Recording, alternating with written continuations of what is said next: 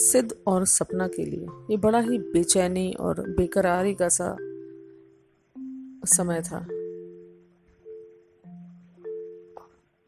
बहुत tasteless feel करते थे और बहुत बेबस, क्योंकि सिड को उसकी चुप्पी टूटने का इंतज़ार था और कहीं ना कहीं सपना नाराज़ तो थी। बट वो ये चाहती थी कि वो उसे मनाए। सिड ने उसे फ़ोन किया था, पर उसने कभी उसके फ़ोन का जवाब नहीं दिया, किसी मैसेज का जवाब नहीं दिया। तो एक अजीब सी छुपी थी दोनों के बीच में, और अंदर से चाह थी कि काश वो एक नंबर दोबारा लगे। पर हाँ कुछ कुछ हुआ था जो वो समझ के भी समझ नहीं पा रहे थे, या जिसे समझना थोड़ा मुश्किल है। पर ये होता है कई बार रिश्तों में। कौन किसे मनाए? ना किस, ना ना दोनों सही ना दोनों गलत। ऐसी वाली सिचुएशन थी। खैर, सिड ने वो सारे पल, वो सारी यादें सब संजो के रखा था। वो हारा नहीं, टूटा नहीं और उसने वो सारे गाने लिखने शुरू कर दिए लिरिक्स में कंपोज करना शुरू कर दिया। और तीन या चार उसने सॉन्ग्स गा के, और उसने रिलीज़ कर दिए और वो चार्ट्स पे टॉप कर गए। हिट हो गए और वो गाने सपना ने भी सुने और देखे और वो अंदर से बहुत खुश हुई थी क्योंकि वो जो इतने दिनों से उसे मिस कर रही थी, उसको देखकर और उसने वो उन्हीं लम्हों को जिया था, जो उन दोनों ने जिया था। बहुत खुश हो गई थी। एक बार को लगा था कि हाँ उसे उसका वापस साथ मिल गया। बट सिचुएशन वही अटकी थी। कौन चुप्पी पहले तोड़ेगा? जो सिड है, उसे कहीं ना कहीं समझ में आ गया था कि शायद सपना ने उसे कहीं गलत समझा है और सपना के मन में एक अजीब सी नाराज़गी थी उसने उससे ये क्यों छुपाया।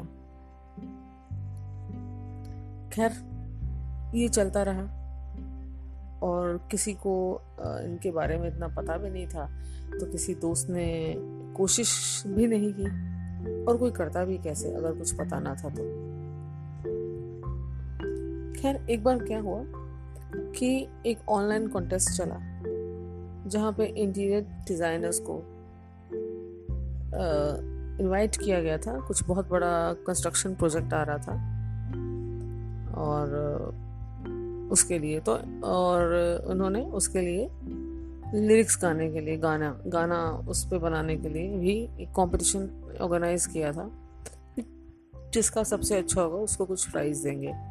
तो बाई चांस दोनों ने ही अप्लाई कर दिया, क्योंकि दोनों ने शायद ये कहीं ना कहीं सोचा होगा कि चलो कुछ क्रिएटिव काम है, और क्रिएटिव तो दोनों थे उन दोनों ने अप्लाई कर दिया, पर दोनों को पता नहीं था कि वो दोनों अप्लाई कर रहे हैं, और बाई चांस दोनों ही जीत गए। अब जो प्राइस था, वो ये था कि किसी डेस्टिनेशन का प्राइज़ जीता था, जहाँ पे एक नाइट और एक डे फ्री मिला था स्टे और घूमना। अब उनका ये था कि अगर कोई इंडिविजुअल जीतेगा तो वो जाएगा और अगर दो जने जीतते हैं तो वो उन दोनों के ऊपर है कि वो दोनों ट्रैवल करते हैं या प्राइस की मनी देते हैं।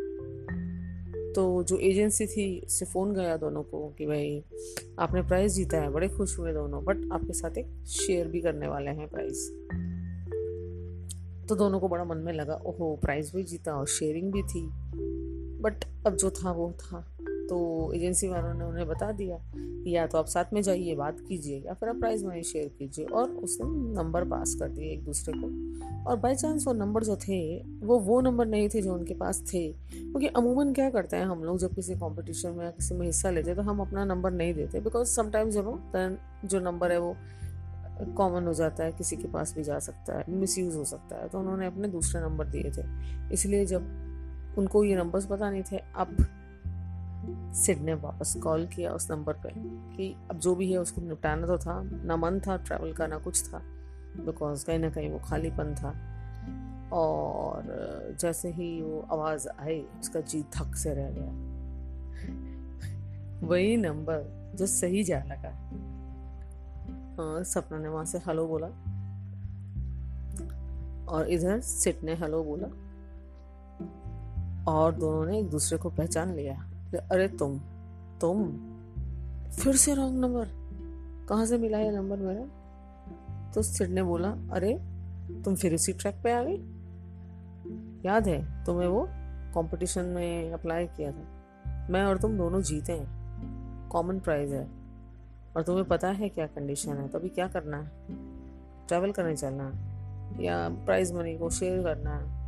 तो बोली, मुझे कहीं ट्रैवल नहीं जाना तुम्हारे साथ तो एटलीस्ट ना मुझे कोई पैसे चाहिए। तुम ही रख लो और तुम ही चले जाओ ट्रैवल पे। बोला, नहीं, मुझे भी क्या करना है? मेरे को भी नहीं चाहिए। तो बोले हाँ तो जाके मना कर दो एजेंसी को। उनको बोल दो कि हमें जो सेकंड आया है, उसको दे दिया ये प्राइस या हमें नहीं चाहिए। सिर ने कहा, तुम बदलोगे नहीं। कितना गुस्सा है तुम्हें क्यों तुम मुझसे बात नहीं करती थी? मुझे ये सब बताओ। है ना? मैं भी चुप था। तुम भी चुप रह गई। क्यों ये सब हुआ? पता नहीं। बट आज मुझे जानना है जब बात हुई है तो। तो सपना उस तरफ़ से बुरी। ऐसा करते हैं, चलो कॉफ़ी पीने चलते हैं। वहीं मिल के बात कर लेंगे। आज तक हम मिले नहीं ना। चलो शुरुआत करते हैं। और उधर से सिद्ध। बहुत खुश हो गया। और फिर दोनों कॉफ़ी पीने के लिए गए।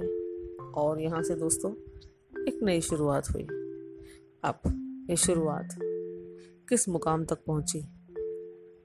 ये सोचिए कि क्या हुआ होगा। बट हाँ शुरुआत बेहद खूबसूरत थी। बीच में एक रुकाव आया, पर वापस फ्लो में आ गए। बस दोस्तों, ऐसे ही वाक्य ज़िंदगी में होते रहते हैं। लोग मिलते हैं, टकराते हैं, बिछुड़ते हैं। कई बार हम लोग बहुत अच्छे, खूबसूरत लोगों से बिछड़ जाते हैं। कारण कुछ नहीं होते, पर बिछड़ जाते हैं। और वो लोग हमेशा एक हसीन याद बन के दिल में रह जाते हैं। बट हाँ मेरा मानना ये है कि कोशिशें ज़रूर होनी चाहिए, कि किसी को एकदम से जाने नहीं देना चाहिए। आप कोशिश कीजिए एक, फिर वो जाएगा तो आपकी किस्मत में नहीं, और वो अगर रह जाएगा तो बस आपका होकर रह जाएगा। खैर सिड और सपना की जो शुरुआत थी, वो ज़रूर हसीन मुकाम पे ही पहुँची होगी।